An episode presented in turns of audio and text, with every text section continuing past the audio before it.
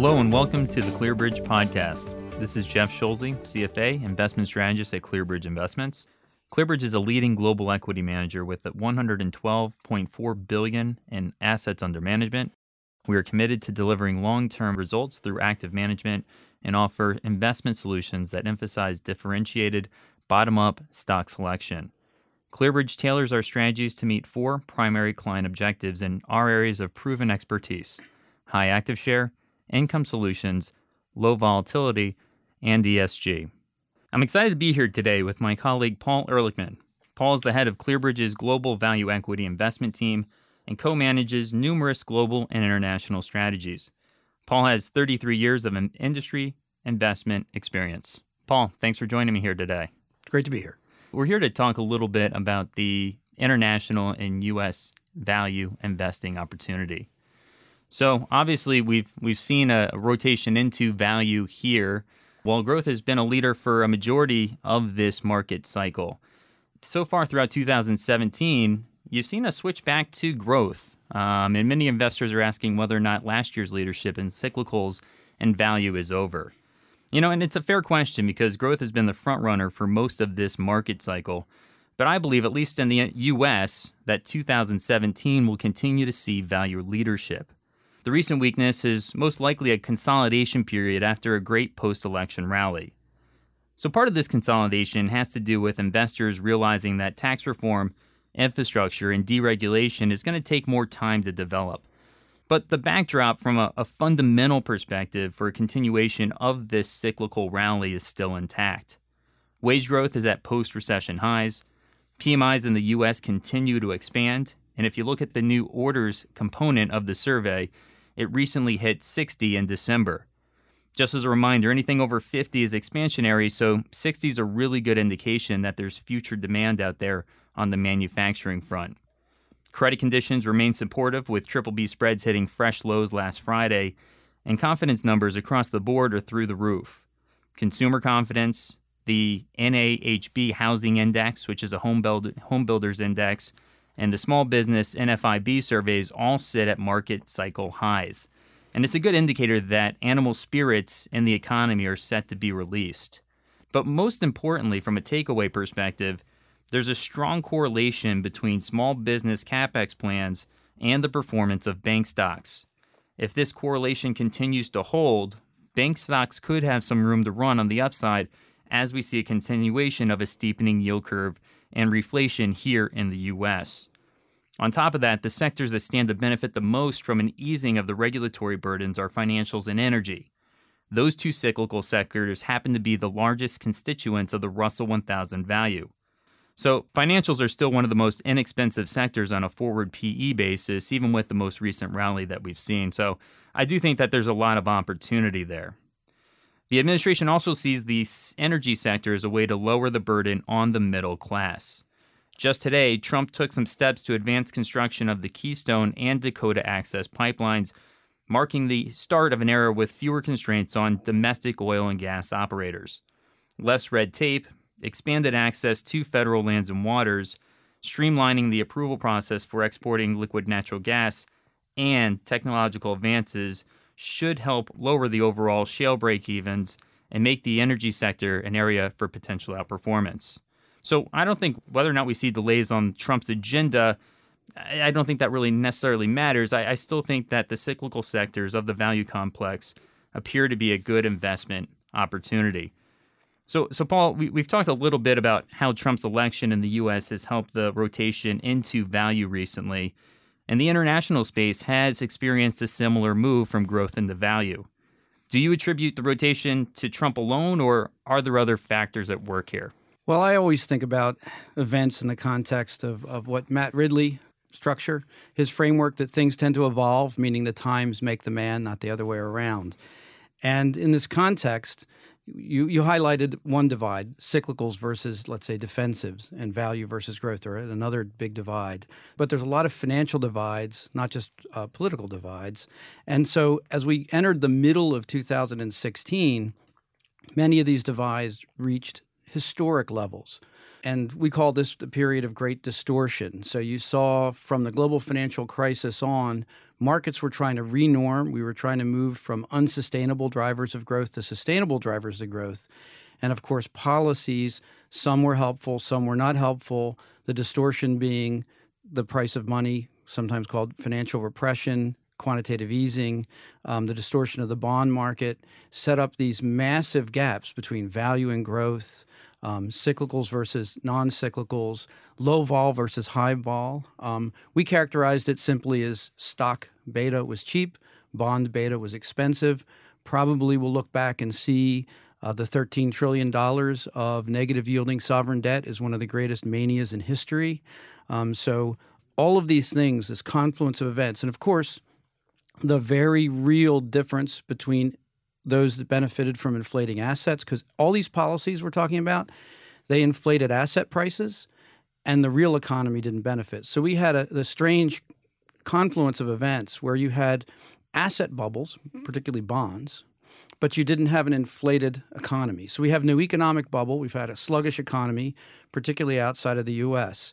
And all of these events cause a rise in populism because the people that that don't benefit from um, inflated bond prices, which is almost everyone except for bond managers, uh, most people are harmed by financial repression.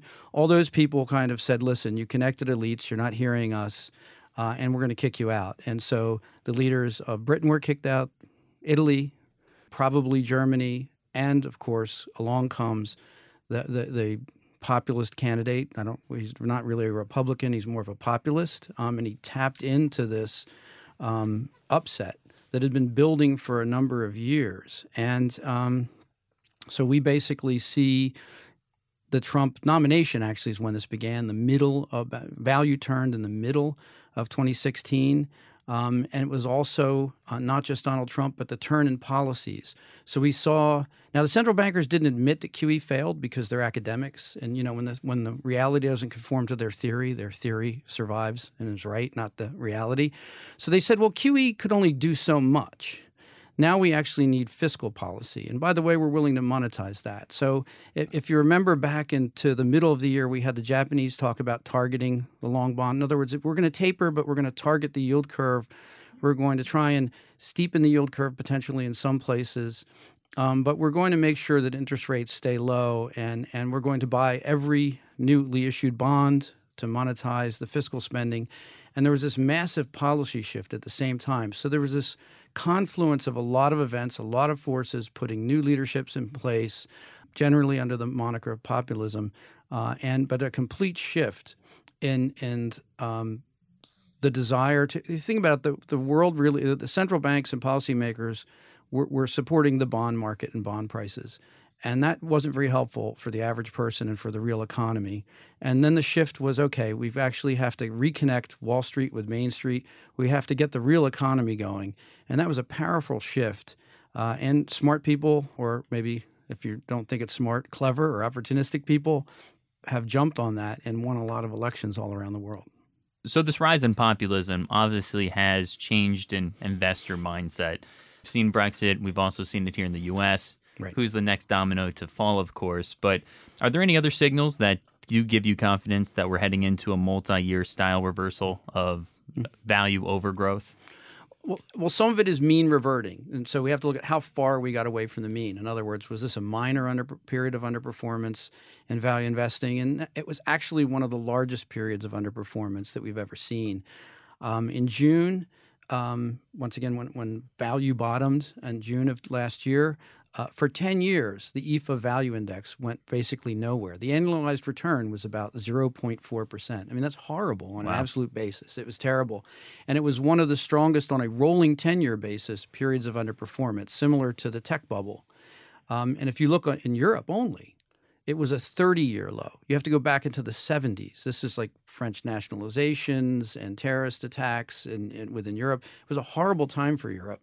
So when you talk about ten to thirty-year lows, um, when they begin to mean revert, this is not going to end after six months. So we do think from a time standpoint where we're coming from and how far away we are from a valuation and relative performance standpoint, um, growth uh, versus value, value has a tailwind for a, a while. Um, it also the fundamental factors that we talked about as drivers, because value doesn't just turn around on its own. And it, it doesn't turn around because it's cheaper. Value turns around because value stocks generate the best earnings growth. So as a, you know, even if we're, as a value manager, we're completely dependent on relative earnings growth. It's one of the, the the things that's not widely discussed by value managers, is that we have our companies have to grow uh, more strongly than they're expected to, and the market.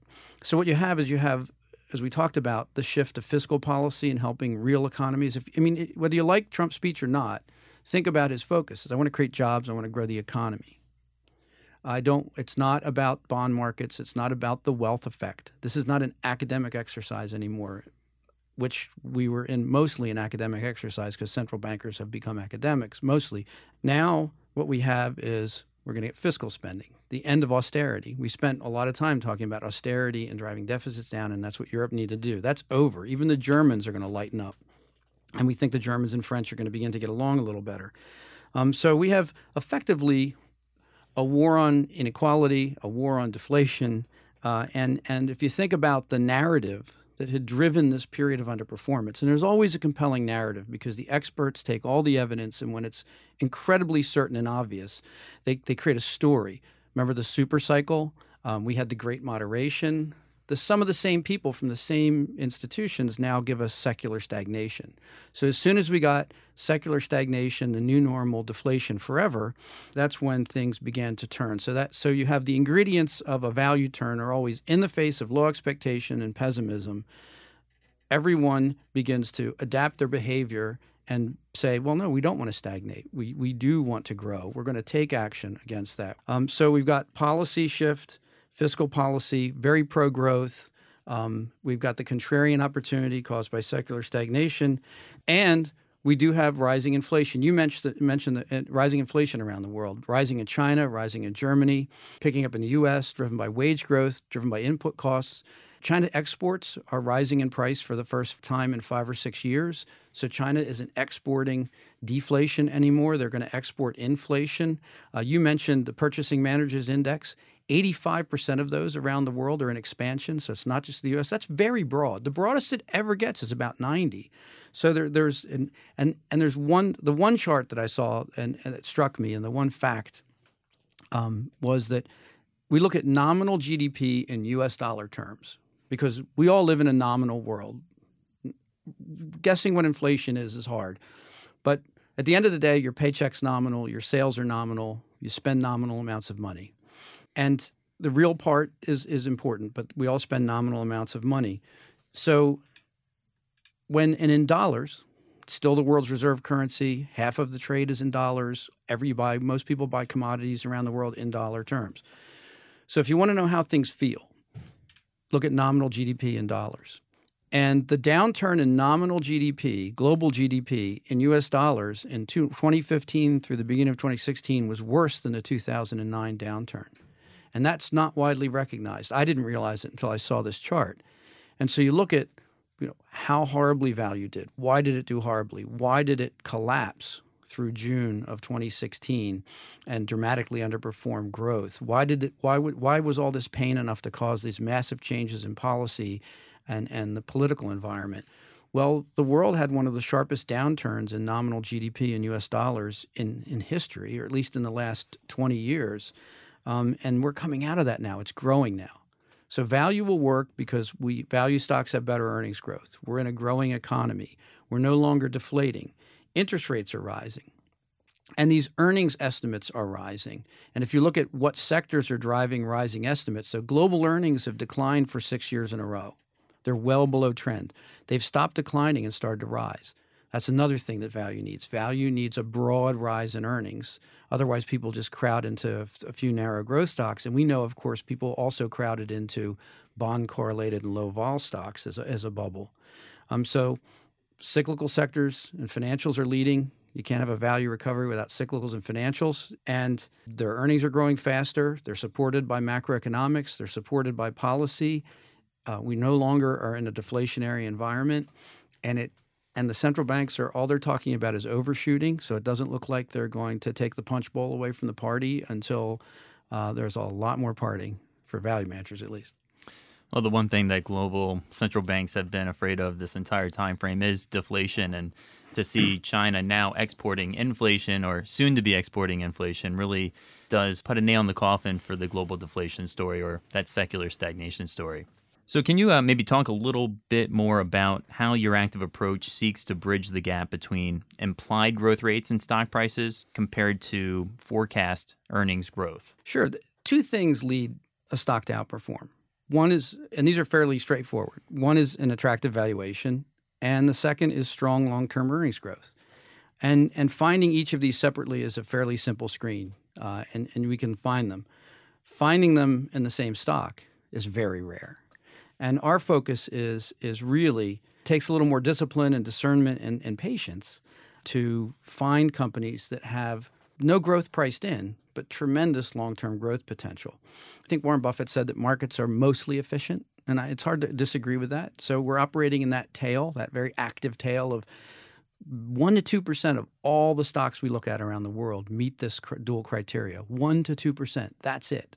So we're really in a, an, an area, a tail of unique characteristics of this very low implied growth, not much growth priced into the current valuation, and tremendous long-term growth potential. And that's by the consensus. You know, we we the consensus analyst long-term estimates are actually fairly good. The analysts are fairly good at at discuss, identifying the quality companies with the best long-term growth potential. They just get a little scared in the short term um, when things are uncertain. And and we're trying to take advantage of that. So we're we're looking for those great companies that at this moment don't price in any growth potential. And that's why we describe what we do as not selection, but elimination. Um, and elimination is, is you know, negative conjectures are more powerful than, than positive conjectures, not to get philosophical uh, and, and bring Taleb or Popper into it. But it's true. Um, we can identify a company that isn't priced to grow, and then we can eliminate the companies that have barriers to success and that don't have growth potential. And what we're left with is called the portfolio. Now, I want to change gears here and look at a couple of different regions of the world. And I think one region that we've heard quite a bit about over the last twelve months, and we're likely to hear quite a bit about over the course of two thousand seventeen, is the United Kingdom and Europe and the changing political landscape that's going on there. The U K has yet to invoke Article fifty, but that will be coming up here at the end of the, the first quarter. Do you see any value opportunities in, in either of those regions? And what do you expect to come out of a, a lot of these elections that are due to take place? Well, we're being contrarian. We're a little more positive on Europe and a little worried about the U K. And Europe has a massive risk premium priced in because of the unknown risks. Brexit is a somewhat known risk, and I think with the Supreme Court of the U K saying they have to go to Parliament, that they're going to have a Brexit, but it's going to take time, and it, and it might be sensible and might take a period. So some of the risk has been removed in the U K. The U K economy, the biggest threat is the twenty percent drop in the pound. So the consumer there is, is facing increased costs. Um, yes, if you're an exporter, um, that's great, but remember the U K has the biggest current account deficit in the world. They're not much of an exporter. They do export some services and do some services, but they're largely an island of, of financial services and overpriced real estate um, and some good pints and pubs and things like that, but uh, um, and, and uh, cheeses, but um, really don't benefit much. Um, so it, it remains, uh, there's some tough things coming out of the U K and some tough news about consumer purchases. Um, there was this panic right after Brexit where everyone thought, oh, they're going to go into a massive recession. And they didn't, of course, um, go into a massive recession because nothing changed right away. It was kind of silly listening to these academics say they're going to go into a recession. And it's like, well, nothing's changing for a couple years. So no. Um, but we are beginning to see um, some of the effects on, on, on consumer confidence and consumer spending. Not a disaster, but definitely slowing down. So some of the things in the U K that look interesting are companies that, that are punished, um, uh, once again, punished unjustly. Um, being more optimistic about the markets, um, uh, and particularly international markets, uh, the U K has a lot of great money managers. From hedge funds, everyone hates hedge funds now. No one wants to use hedge funds again. Everyone wants to use uh, a passive E T F, and some great money managers. So some of the money managers in the U K, whether it's Man Group or Ashmore, Aberdeen, um, you know, those companies look pretty interesting. They also have some great luxury goods companies, and we'll talk about this in a second, I think, but the Chinese are coming back. The Chinese consumer never left, but really is starting to come back in a big way. So there there's companies like Jimmy Choo Shoes um, that looks very good in the U K. And then there's just some incredible valuations um, from the panic about the pound. So a company like Elegant Hotels, which is a Barbados hotel chain, trades in the U K, serves U K tourists, but they buy these packages in dollars. So the p- price went up and they're worried about it, but the stock fell to half the value of the hotels. So, I mean, you're buying this great chain in Barbados with fantastic hotels for half the price of the land. I mean, it's a hotel chain. I mean, it, you couldn't reproduce this company for two times what you're paying for it, but it's all because people are afraid that the British aren't going to travel. The thing about Britain, though, is it's a really cold, nasty place a lot of times, and the British still will go to Barbados because it's very nice. And if it costs twenty percent more or fifteen percent more, they're still going to go, and that stock will probably double or triple when they when the British return. So there's some opportunities from the dislocation and some legitimate concerns. Um, some of the British banks look fine. Standard Chartered is more of an emerging market bank. Um, Europe, on the other hand, we do think that um, the likelihood that, let's say, um, populists are fine, but let's say the, the more nationalistic kind of fascist right-wing side that scare people and should scare people in France and Italy and Germany, they're less likely to take power because it's a parliamentary system. So it's very hard to take power. You can sit there and scream in, at, at a, in Parliament for a long time with your twenty seats and never do anything. And no one will form a coalition with you. So we're probably going to have some local elections go, like in Italy, in Rome, and with the Five Star Movement, some local election, elections tilt. From a national standpoint, we may lose Angela Merkel. But like we saw in Austria, you tend to get a centrist, maybe center-right, center-left, someone new. So we see that in France. We're probably going to get a centrist, center-right, center-left, but a, but someone pragmatic, not Marine Le Pen. And when people go in the voting booth, they're kind of – some of these people do scare them um, a bit, and maybe a little more memory of World War Two than we have here. And so some of their views scare them. And we actually see France, Germany, and Europe coming together a little more. I know that the, the risk is of breakup, but that's what everyone's scared about. And we actually see the potential that Europe – Uh, identifies its problems. I mean, we kind of know what's wrong with the Eurozone. Everybody thought the Eurozone was great. Now everyone thinks it's horrible, but at least we know what's wrong with it, and they're likely to fix it with a banking union and more fiscal union, and the Germans will lighten up. Because the big the big thing in Europe is the imbalance between Germany, which is doing really, really well with a massive surplus, and the rest, and we call it the beer drinkers versus the wine drinkers. So the beer drinkers have the surpluses and the strong economies, and the wine drinkers have the weak economies. And there is some rebalancing going on there.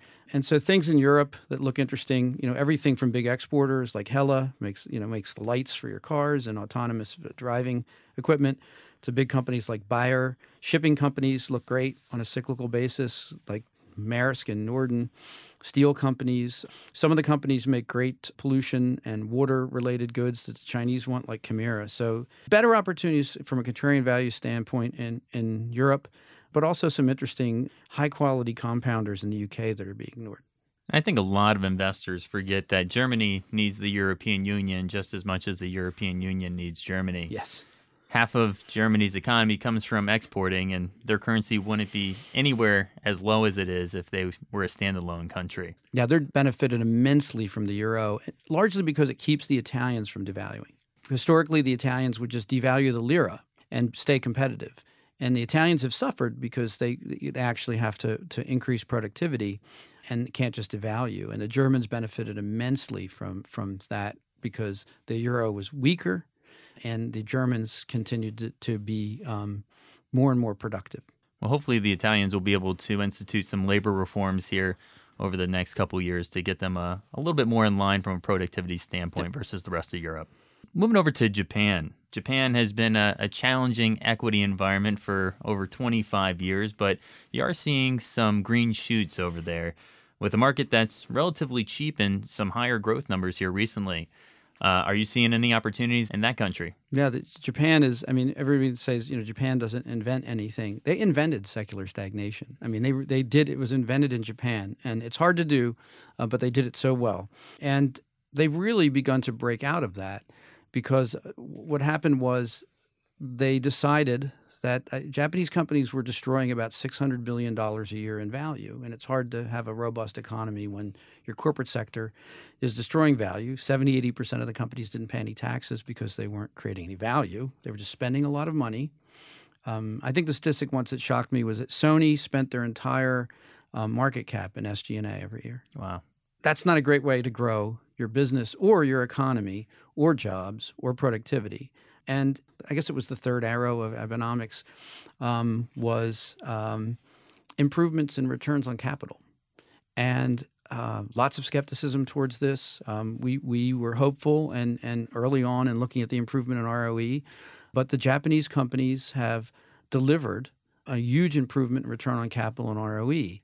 Um, and uh, they've actually grown their earnings faster than the U S in the last three years. And, and they're actually – Japan currently – Um, has the best earnings revisions in the world. So um, they're doing something right from an earnings standpoint. It's not just the yen. It's it's basically, you know, sweating the assets. Half the companies um, in the TOPIX index had, you know, net cash balance sheets. So they're beginning to to put balance sheets to work, divesting cross-share holdings.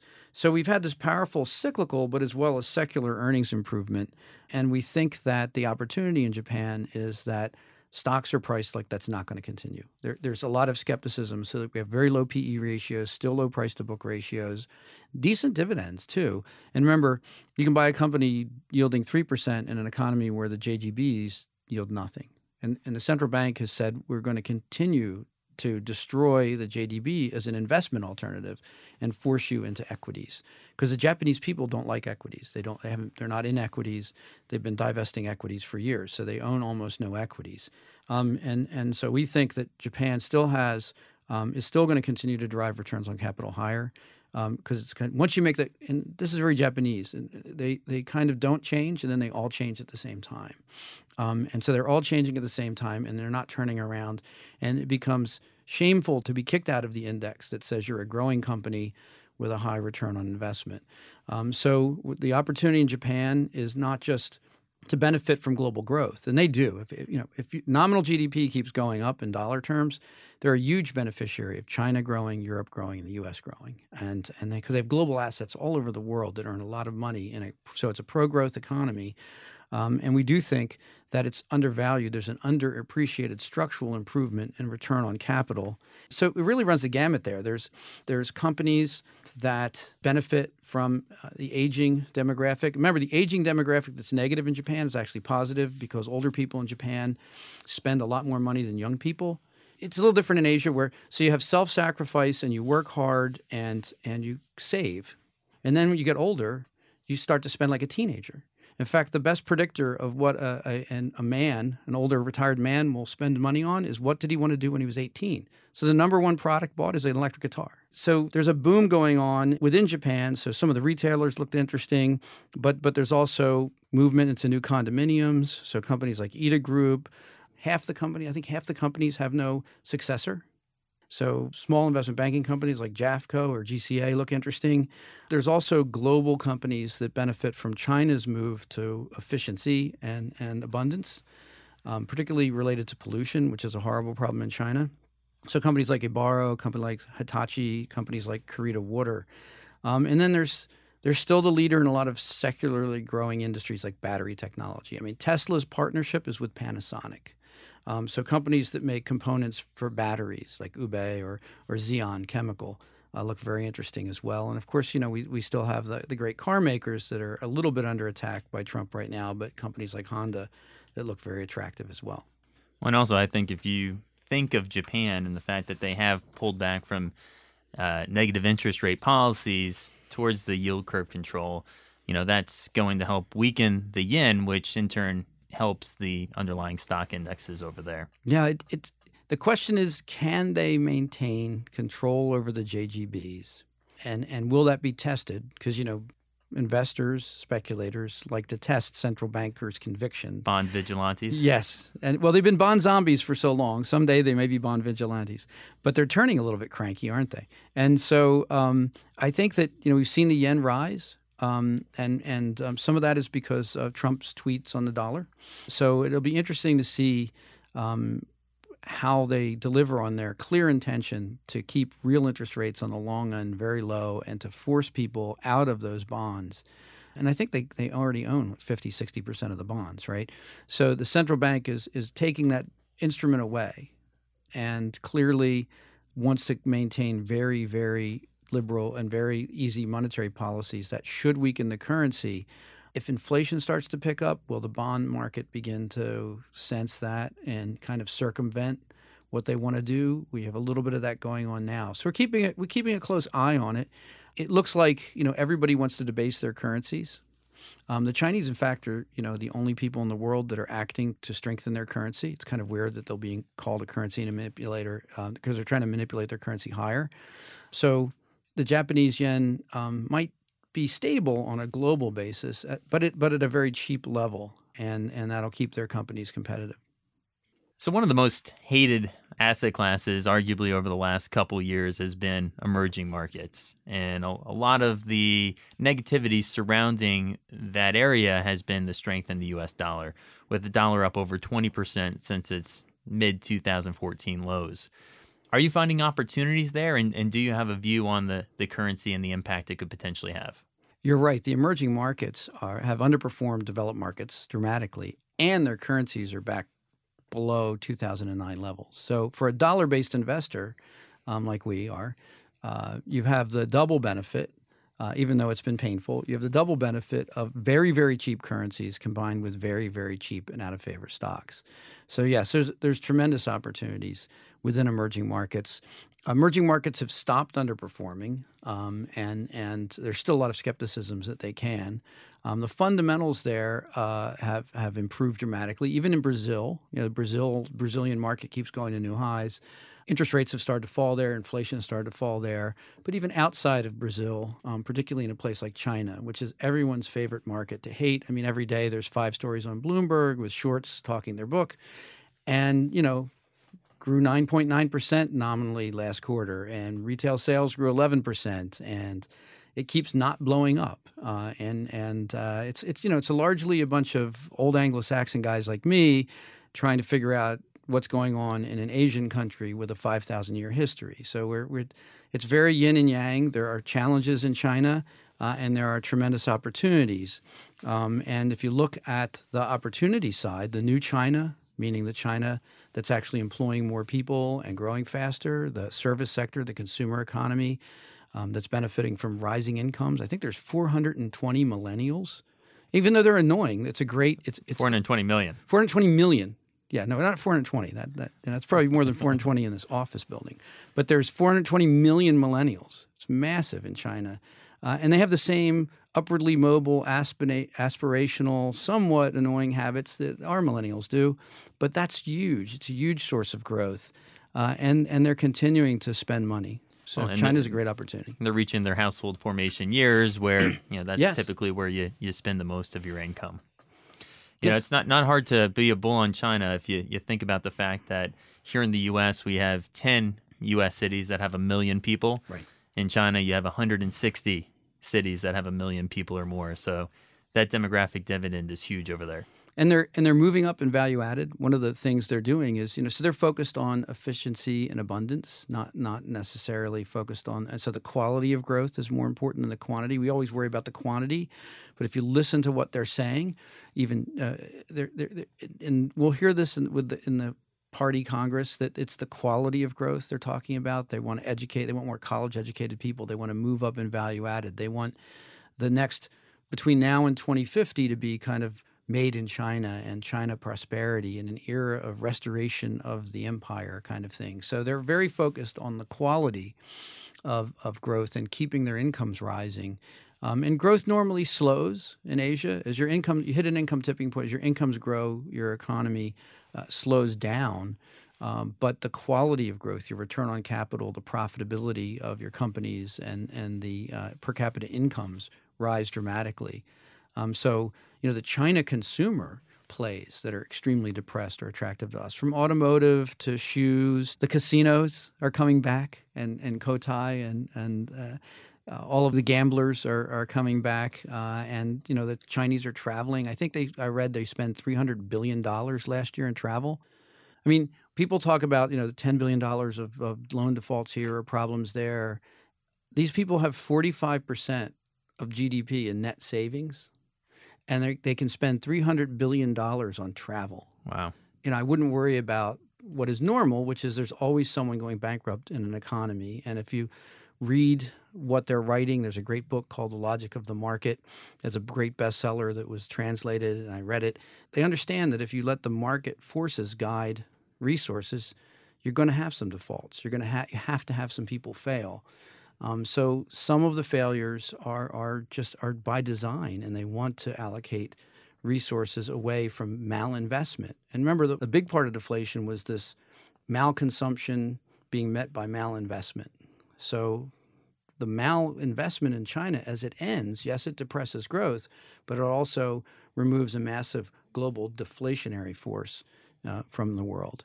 And I think as the new premier signs on for his next five-year term in November of this year, you could see a, a little bit of a purging of that that excess capacity that they have in their system right now. They seem committed to it. I mean, the, the I always laugh that the, the I'll read a bearish article on China that says there's not enough reform, um, and that's bad. And then I'll read an article that says there's too much reform, and that's going to depress growth, and that's bad. And and it's just, once again, it's very yin and yang. There's they're trying to have just enough reform to fix the problems in the past, but at a pace that doesn't destroy current economic growth. And, and it really is, if you if you read the, the press releases from their central bank, they're they're amazingly humble and honest, very Asian. Like, we don't know what's going to work, and, and we're just going to do our best, and, and we're going to react to things, um, and we're going to try and keep the economy growing, but we're not going to, but we're, we know we're going to have to cause some pain and and some of the steel industry, and they're continuing to do that. The steel stocks are rallying everywhere around the world, the metal stocks, because they're shutting down excess capacity.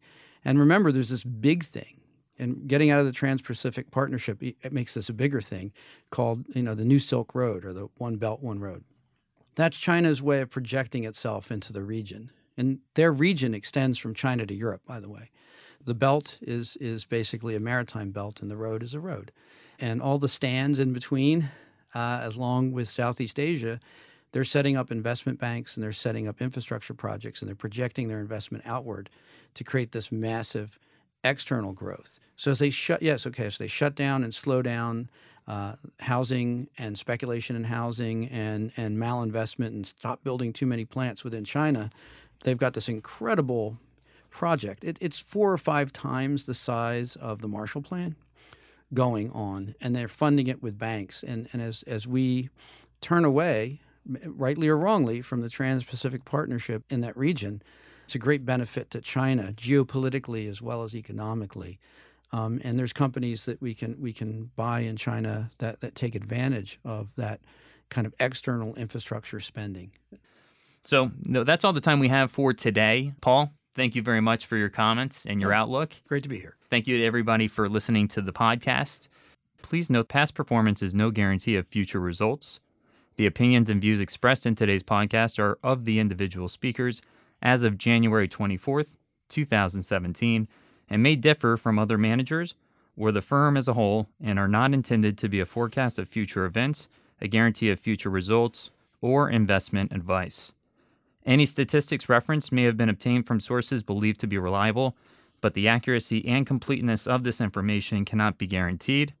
Neither Clearbridge Investments nor its information providers are responsible for any damages or losses arising from any use of this information. And if you found this helpful, please follow Clearbridge on SoundCloud or subscribe on iTunes. And if you want to learn more or have any questions, please visit our website at clearbridge dot com. Thank you.